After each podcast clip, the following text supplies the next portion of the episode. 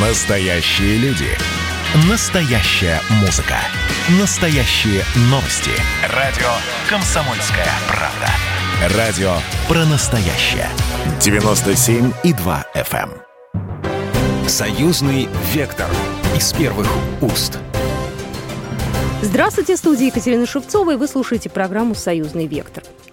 И мы сегодня с вами поговорим про тот инцидент, который произошел 23 мая в Минске. Я напомню, из-за того, что было сообщение об опасности о минировании самолета «Ранейр», его экстренно посадили в Беларуси. По данным белорусского следствия, самолет ирландской авиакомпании летел из Афин в Вильнюс.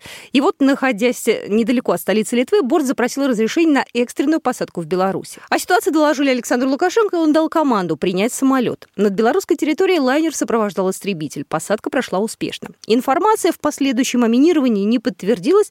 Борт прошел все проверки, были досмотрены и пассажиры. В Вильнюс летели около 170 человек. Среди этих пассажиров находился Роман Протасевич, один из основателей признанного в Беларуси экстремистским телеграм-канала «Нехта», который в прошлом году откровенно призывал к свержению белорусской власти, занимался подстрекательством к незаконным акциям. Неудивительно, что Протасевич был объявлен Беларусью в международный розыск и некоторое время жил в Литве. После приземления в Минске при досмотре пассажиров он был задержан. Впоследствии телеканал «Беларусь-1» сообщил, что милиция о нахождении на борту Протасевича стала известна из сообщений с его фотографией в Минском аэропорту, опубликованного другим белорусским блогером-оппозиционером. Ну, по итогу в Европе инцидент восприняли крайне негативно. Словно обрадовались еще одному поводу отчитать Беларусь и уже спешат объявить о новых санкциях. И у нас сегодня будут эксперты. Мы позвоним в Беларусь, э, обязательно узнаем мнение наших белорусских экспертов. Но я сейчас приветствую Кирилла Евгеньевича Коктыша, доцента кафедры политических теорий МГИМО. У меня первый вопрос. Э, то, что произошло с самолетом, э, то, как его посадили в Беларуси, вообще вы можете вспомнить похожие прецеденты и как их оценивать с точки зрения дипломатии? Там международное право позволяет такие вещи делать или нет? Международное право абсолютно позволяет это делать. То есть государство суверенно имеет право досматривать транспортные средства, которые движутся через его землю, воды или воздух. То есть в этом плане международное право однозначно, и Беларусь ничего здесь не нарушила. Что касаемо прецедентов, то их тоже вполне достаточно. Есть вот, вот я бы сказал, что беспрецедентным был досмотр Эва Моралеса. Ситуация, когда там две или три европейские страны закрыли ему коридор для пролета, ему пришлось приземлиться в Австрии, угу. и австрийцы, конечно, надев белые перчатки, взяли и досмотрели президентский самолет. То, что вообще не принято делать. А дальше Украина тормозила самолет Белавия, разворачивала для досмотра с тем, чтобы снять если не ошибаюсь, там блогера Мартиросяна. Турция останавливала сирийский борт. Штаты не так давно, опять же, приземлили иранский авиалайнер. То есть в этом плане прецедентов более чем достаточно шума по их поводу, как правило, особо не поднимается. Почему такая реакция агрессивная на действия Беларуси, которые были в рамках закона? Почему такая истерика началась в Европе? Ну, мы с вами потом отдельно разберем уже все эти дипломатические войны, снятие флага и так далее. То есть почему сразу такая реакция? Вот это и самое интересное. То есть почему вдруг Европа начала таким образом возмущаться? Потому что, как мы уже с вами видим, юридической перспективы это особо не имеет. Угу. Значит, задачи стоят пиарные. Это тот шум, который поднялся, в первую очередь э, преследует цель дискредитировать наверняка всю ту информацию, которую Беларусь может получить о задержанном Протасевиче. Величина этого шума она, собственно говоря, заставляет задаваться вопросом, а что ж такого Протасевич знает? Что он такого может рассказать? Что по этому поводу поднялся вот такой вот шум. Как вы думаете, кто в этом может всем быть замешан? Какие имена он может назвать? Насколько высокопоставленных чиновников он может, э, ну, так говоря, простым языком сдать? Мы не знаем. Но судя по тому, что истерика идет по обе стороны Атлантики, там что-то очень интересное есть. То есть американские, условно говоря, уши торчат и европейские? А не могут не торчать. Если мы возьмем интервью э, Нехты Дудю, который, в общем-то, было, там э, оба они отметились, угу. там, собственно говоря, никто не скрывал, что все это проект очень плотно курируется польскими спецслужбами, не только ими это, э, ну, так скажем, серьезный удар по Европе и по Америке? То есть они немного здесь, э, может быть, э, в сторону отойдут сейчас после этих событий? Или все-таки у них какая-то другая тактика и стратегия будет? То есть для них это полезненно будет? Это болезненно, это те вещи, которые явно сейчас будут размениваться, и которые, естественно, лягут на переговорный стол. То есть здесь остается только понять, а что именно носителем какой информации является вот тот же самый э, Роман Протасевич, вот, и что именно Минск собрал. То есть, судя по вот такой гневной реакции, там что-то очень и очень важное. А как э, вообще вы оцениваете э, ту сейчас вот дипломатическую войну, которую, собственно говоря, первой начала Латвия, да, сняв э, флаг, поменяв его на флаг оппозиции на чемпионате мира по хоккею? То есть это как вообще воспринимать все? Ну, это хулиганство. Это хулиганство, политическая безответственность. Понятно, что, а, в общем-то, главным деятелем здесь был даже не министр иностранных дел, а мэр. То есть понятно, какой из мэра международник но и министр иностранных дел там тоже отметился. Встреча Путина и Лукашенко. Как думаете, будут э, обсуждать э, последний инцидент, да, и есть ли тут у нас какая-то общая стратегия у России и Беларуси, тем более, что Лавров сказал, Конечно, что мы поможем. Угу. Конечно, есть. А, встреча, ну да, встреча планировалась и до инцидента, то есть она от него никак не зависит. Да, да, да, это мы знаем, да. Тут э, добавились вот что новые вещи, новые факторы. И я думаю, что та информация, которая обладает Минском, может быть э, взаимно интересна, естественно, не только Минску, но и Москве. Тем более, что если мы вспомним, что организационно протесты, э, организованные Навальным, и белорусские протесты, очень сильно пересеклись.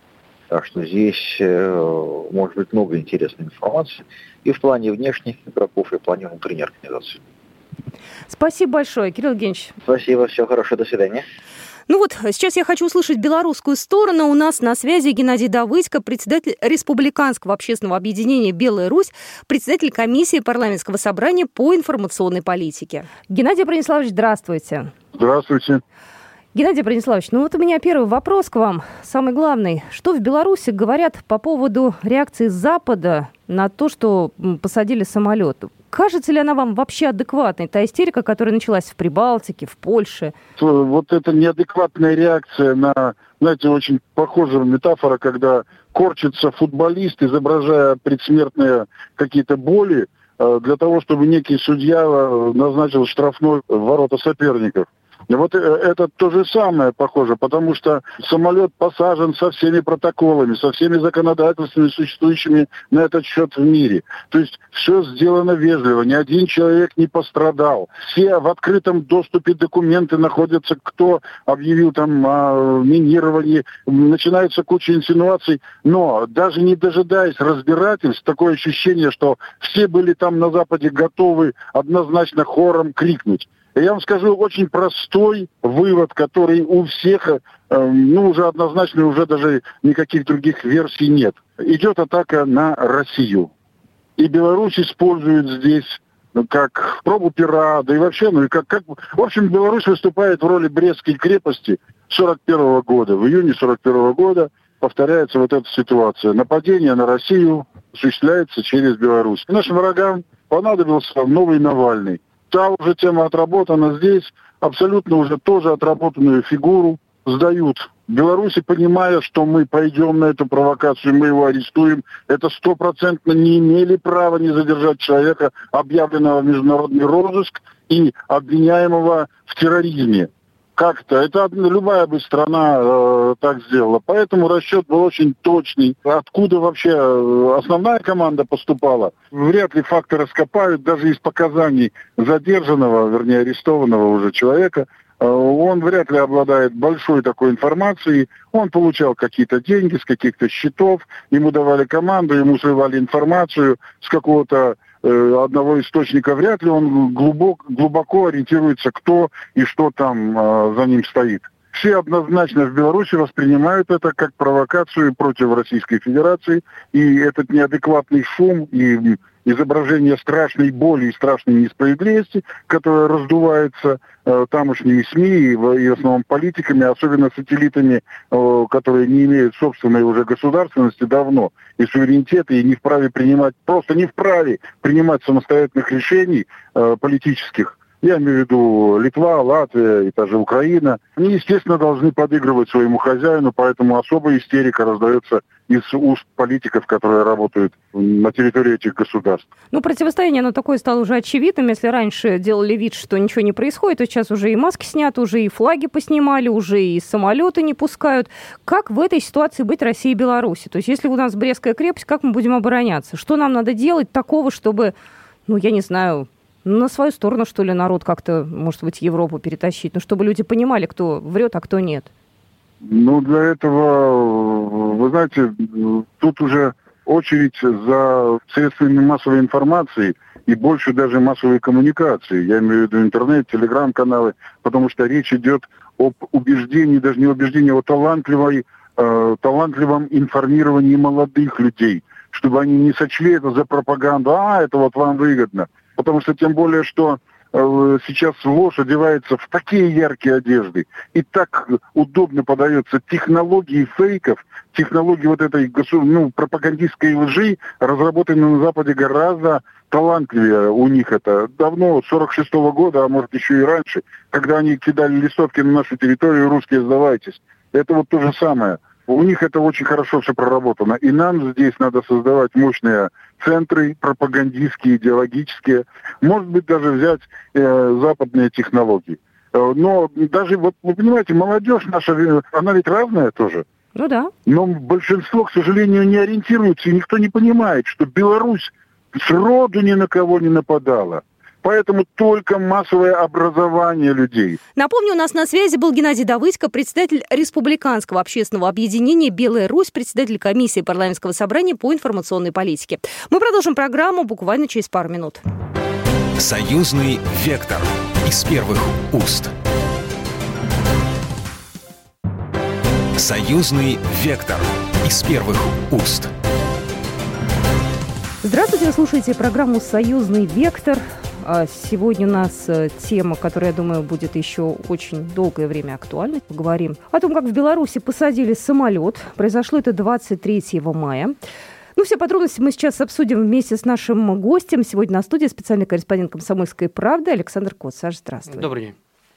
Как только появилась новость о том, что посадили самолет, э, ты тут же отписался об этом в социальных сетях.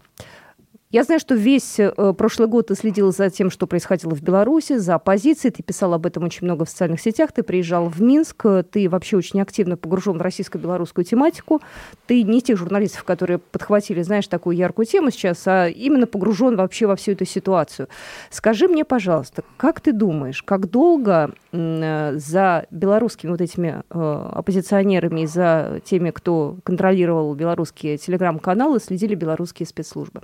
Я думаю, постоянно. Но мне хочется думать о том, что все-таки э, в спецслужбах Беларуси работают профессионалы, а профессионалы, безусловно, должны наблюдать э, гласно, негласно и за лидерами оппозиции, и за теми людьми, которые ведут информационную войну против э, их государства. Это нормальная практика для спецслужб. И вот, вот как ты к этому не относись, но Лукашенко в истории с этим самолетом не сделал ровно ничего из того, что считалось бы зазорным для так называемого цивилизованного сообщества. Уже там э, приводили в пример э, и белорусский самолет, который сажали с гражданином Армении в Киеве, и самолет Эва Моралеса, который сажали в Австрии. Это такая общепринятая практика, при том, что по международному законодательству, когда самолет иностранного государства оказывается в воздушном пространстве другой страны, он угу. попадает под юрисдикцию этой страны. Вот сейчас в сети появились переговоры киевских диспетчеров диспетчеров с э, белорусским бортом.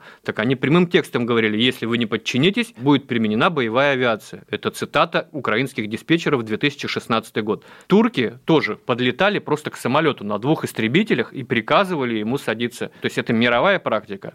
Слушай, у меня к тебе еще один вопрос. Давай народу расскажем. Вот такой Роман Протасевич. Он обвиняется по статьям массовые беспорядки в Беларуси, организация подготовка действий, грубо нарушающих общественный порядок, либо активное участие в них, разжигание расовой, национальной, религиозной, либо социальной вражды или рознь. То есть у него на самом деле полно сейчас статей, по которым его можно в Беларуси привлечь к ответственности. В общем-то, Роман Протасевич в оппозиционной тусовке с, примерно с 2010 года. 2010 год – это первые антилукашенковские, так скажем, антиправительственные выступления в Минске. Он состоял в националистической белорусской организации «Младый фронт», которая, к слову, э, вполне легально до какого-то момента действовала в Беларуси, имела очень хорошие тесные связи э, с украинскими неонацистами. Члены э, «Молодого фронта» ездили в лагеря подготовки, которые устраивали в лесах Украины под эгидой, кстати, СБУ. То есть такая организация полубоевая,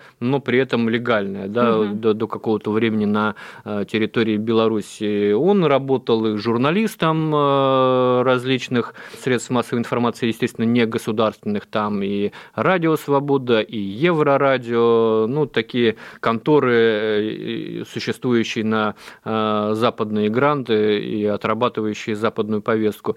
И участвовал в различных там оппозиционных акциях, и задержан был, и пытались судить его, но, собственно, в 2019 году он сбежал.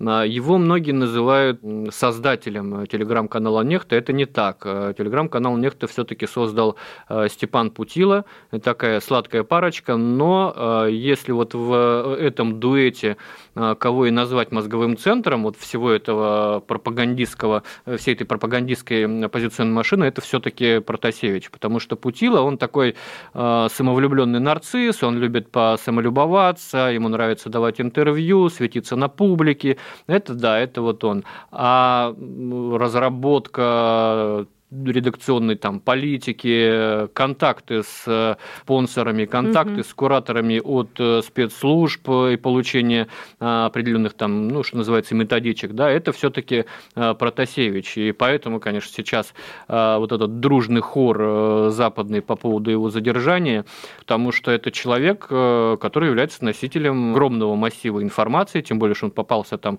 компьютером, да, и с телефоном, что как бы, дает дает очень большое преимущество сейчас белорусским спецслужбам. И, кстати, не только белорусским, но в том числе и российским, потому что а, все-таки силы, которые э, стоят за белорусской оппозицией, это примерно те же самые силы, что стоят за российской оппозицией в изгнании. Мы помним, как э, телеграм-канал Нехта очень активно включался в российскую протестную э, повестку, когда Алексей Навальный, вернувшись из Берлина, заехал на СИЗО, и тогда телеграм-канал Нехта и его сателлиты очень мощно разгоняли протестную волну в Москве в России в целом. Угу. Вот, я думаю, что по тем же сигналам из тех же центров э, принятия э, решений западных, что и по белорусским протестам. Поэтому, э, я думаю, тут коллеги из ФСБ уже, наверное, подключились к общению с этим товарищем. Он должен рассказать много интересного. А расскажет, ты как думаешь? Да, конечно, расскажет. Ну, уже видно по его съемке вчера на этой неделе выложили да. съемку, да, где он говорит, что у него все в порядке со здоровьем, что с ним обращаются корректно а, и по закону. Единственное, я, может быть, скажу так не, не, не по-христиански, а немножко цинично, вот по отношению к Протасевичу у меня никакого сочувствия нет. Это не какая-то мелкая сошка там оппозиционная, это э, не не, Мария Колесникова, э, один из лидеров э, оппозиции белорусской, которую пытались выдавить из страны она на погранпереходе вылезла из окошка машины, паспорт? разорвала да, свой да, да, паспорт и сказала, я не уеду. Но это просто вот такая позиция, которая, мне ее политическая позиция э, не близка, угу. далека, прямо скажем. Но вот этот поступок, э, позиция по отношению к тому, что я не уеду, я буду здесь, она вызывает уважение. Путила у меня никакого уважения не вызывает. Он у меня вызывает чувство брезгливости и презрения. Протасевич. Потому что... Протасевич, да. Угу. Потому что... Да и Путила тоже. Потому что э, это люди, которые, э, сидя в сытой Европе, э, отправляли людей на незаконные акции, призывали людей не бояться милиции, призывали нападать на милицию, публиковали данные Адреса, э, фамилии силовиков, да, их да, семей, детей. И все это с безопасного расстояния. А, и с одной стороны, да, мы вот наблюдаем такой феномен, когда вот для создания такого рупора пропаганды практически не надо там каких-то больших вложений А на то, чтобы его пресечь, надо организовывать целые спецоперации. Да? Это вот такой современный феномен. Вот. А с другой стороны, мы видим, что это люди не до конца осознают, либо не до конца осознают, во что они ввязались. Ну, потому что для меня как-то вот сложно понять, что человек, понимая, что он внесен в списки террористов в Беларуси, садится на самолет, причем он пишет в аэропорту э, знакомым, что тут за мной кто-то следит, пытался сфотографировать мои документы, я бы ни за что не полетел в такой ситуации над Белоруссией. А, э, то есть это либо они не понимают, куда ввязались, либо это какой-то инфантилизм, э, слепая вера в те силы, которые стоят за ними, что они защитят, защитят не сдадут, угу. да, отмажут, ну вот как-то не, не, не допустят. И мне кажется, это совершенно справедливо, что сейчас он э, заехал в одну камеру с теми, кого он в, в эту камеру самолично и отправил. Слушай, ну у меня к тебе последний вопрос, ну, по крайней мере, на сегодня. Я думаю, история-то еще, мягко скажем, не закончена. Как ты думаешь, э, оппозиционное движение в Беларуси немножечко сейчас будет, э, ну, не знаю, стихнет ли? Потому что на самом деле уже, ну, оно, оно стихло. Оно стихло и до Протасевича. Оно... Ну, я имею в виду все уже окончательно, когда Его взяли. загнали в, в такие жесткие рамки, так, так жестко со всех сторон закрутили э, гайки, что я не думаю, что в связи с э, задержанием Протасевича сейчас э, будет какой-то всплеск протестной активности. Есть до сих пор там какие-то спорадические выступления по районам, люди ходят с этими БЧБ-флагами, Сейчас а, еще этот БЧБ флаг внесут в список э, экстремистских символов, чтобы окончательно уже обезоружить оппозицию.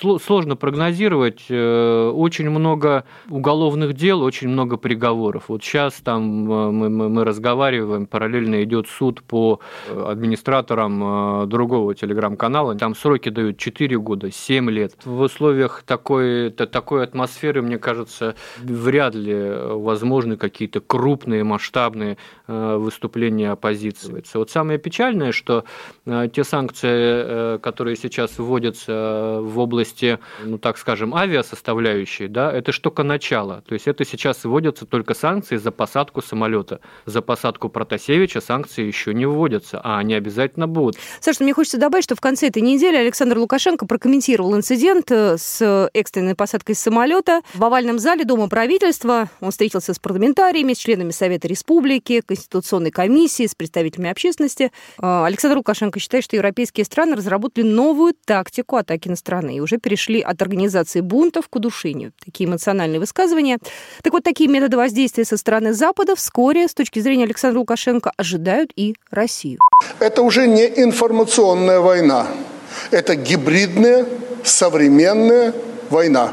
Нужно сделать все, чтобы она не переросла в горячую они перешли от организации бунтов к этапу удушения. Идет поиск новых уязвимостей. И это направлено не только на нас. Мы для них полигон, экспериментальная площадка перед броском на восток. Хочу напомнить, что один известный экстремистский канал, который родился на белорусской проблематике, но не на нашей земле, уже вовсю работает против России, показав тем самым истинную цель западных стратегов. Ну что же, это была программа «Союзный вектор». С вами была Екатерина Шевцова. Программа произведена по заказу телерадиовещательной организации Союзного государства. «Союзный вектор» из первых уст.